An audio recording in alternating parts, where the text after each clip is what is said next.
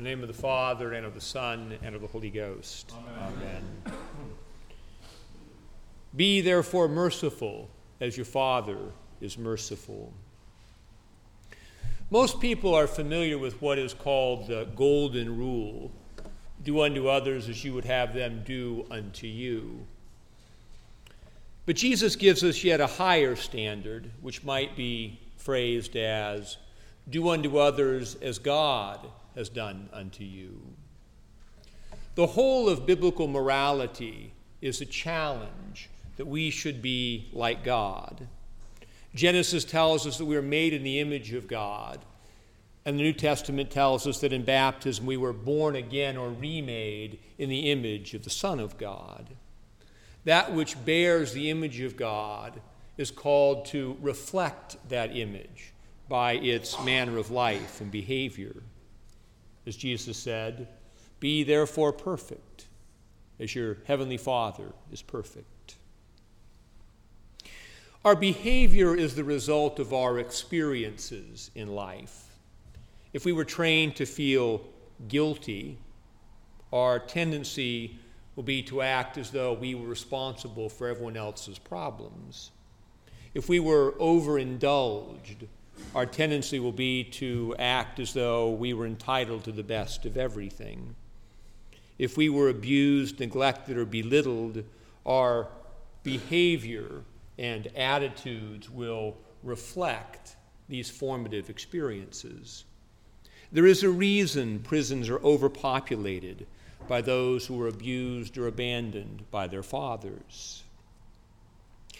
If we have a genuine experience with God, as he has revealed himself in Christ through the Holy Spirit, this experience will contrast with and even confront our formative experiences. As God said through Isaiah, quote, my thoughts are not your thoughts, neither are your ways my ways, says the Lord. This is reflected in the parables and teachings of Jesus. They are meant to be revolutionary. They're meant to change our way of thinking. They're meant to make us see that God does not value people or treat people the way the world does. The prodigal son wastes a significant portion of the family fortune and returns humbled and hat in hand. Our experience in the world leads us to expect that he will receive a severe rebuke, be treated for the rest of his life as the family's black sheep, and perhaps be allowed to sleep in the barn. And of course, the righteous family members will never allow him to forget his transgression. However, in the actual story that reflects the mind and behavior of God, the father throws a party in the son's honor and welcomes him back into the family with joy and without recrimination. When Jesus came to Israel, the expectation was that he would approve of the righteous and judge the sinners. In reality, Jesus criticized the righteous and welcomed and ate with the sinners. We have heard these stories, but we don't always take them to heart. We know them in our heads, but we don't always experience them as truths that apply to our actual sins and our actual lives. Consequently, our behavior towards others is not always governed by the grace of God. Instead, though we know about Jesus and his teachings, our attitudes and behaviors are frequently governed by what we've experienced in the world apart from Jesus.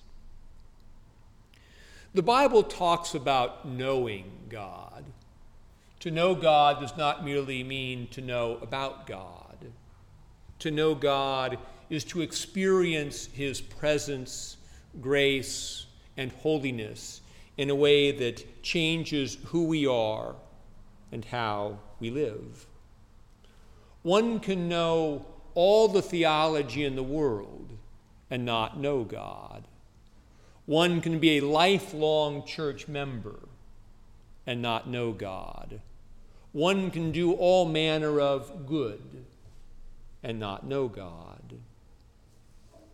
Our attitudes and behavior will begin to become God-like or Christ-like only when we begin to know God, only when we begin to experience communion with Him over time in a way that changes us.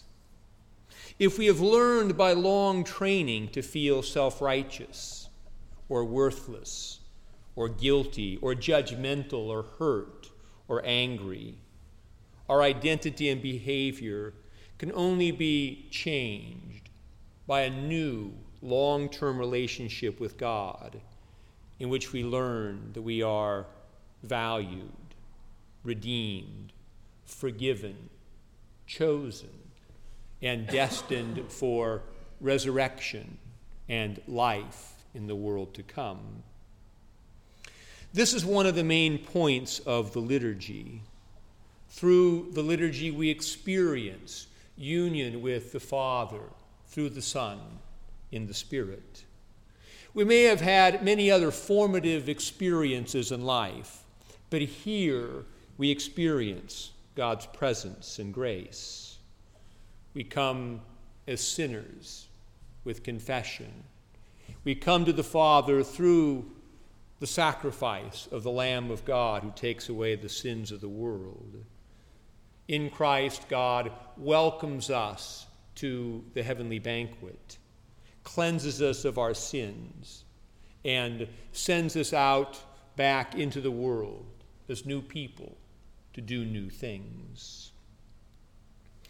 Why do we keep doing this week in and week out, year in and year out? Because communion with God only becomes a formative experience when it becomes habitual and persistent.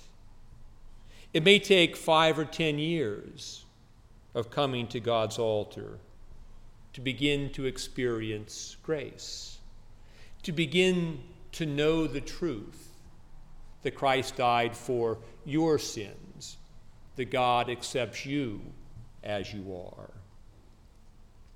This is why perseverance is such an important Christian virtue. Unless we persevere in the life of prayer over time, it will not have a formative impact on us. Much of the religion of our culture is oriented towards a temporary experience that makes us feel good right now. The problem is that feel-good moments do not really change us. To know God and to be changed by that knowledge, we must continue to live in communion with God, in His church, over time. The main reason that people do not grow in their experience of God's grace is that they forsake the sacrament and the sacramental community in which we experience God's grace over time. It is our vocation as members of the body of Christ to reflect God's love, grace, and mercy to each other. This is why Jesus said, "Be therefore merciful, as your Father is merciful.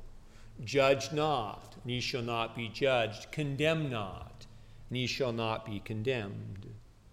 Since people have been formed in negative ways through their interaction with people in the past, it is essential that the body of Christ be a new community of new relationships in which people can be formed in new ways. Healing and change takes place over time as the new experience in the new community replaces the old experience in the world as the formative story of our lives. Thus, for the church to be what it is called to be, it must be a community of people who know God and whose behavior is formed by that knowledge of God. Our behavioral standard is not a commandment or a rule. Our behavioral standard is our experience of God's grace and mercy.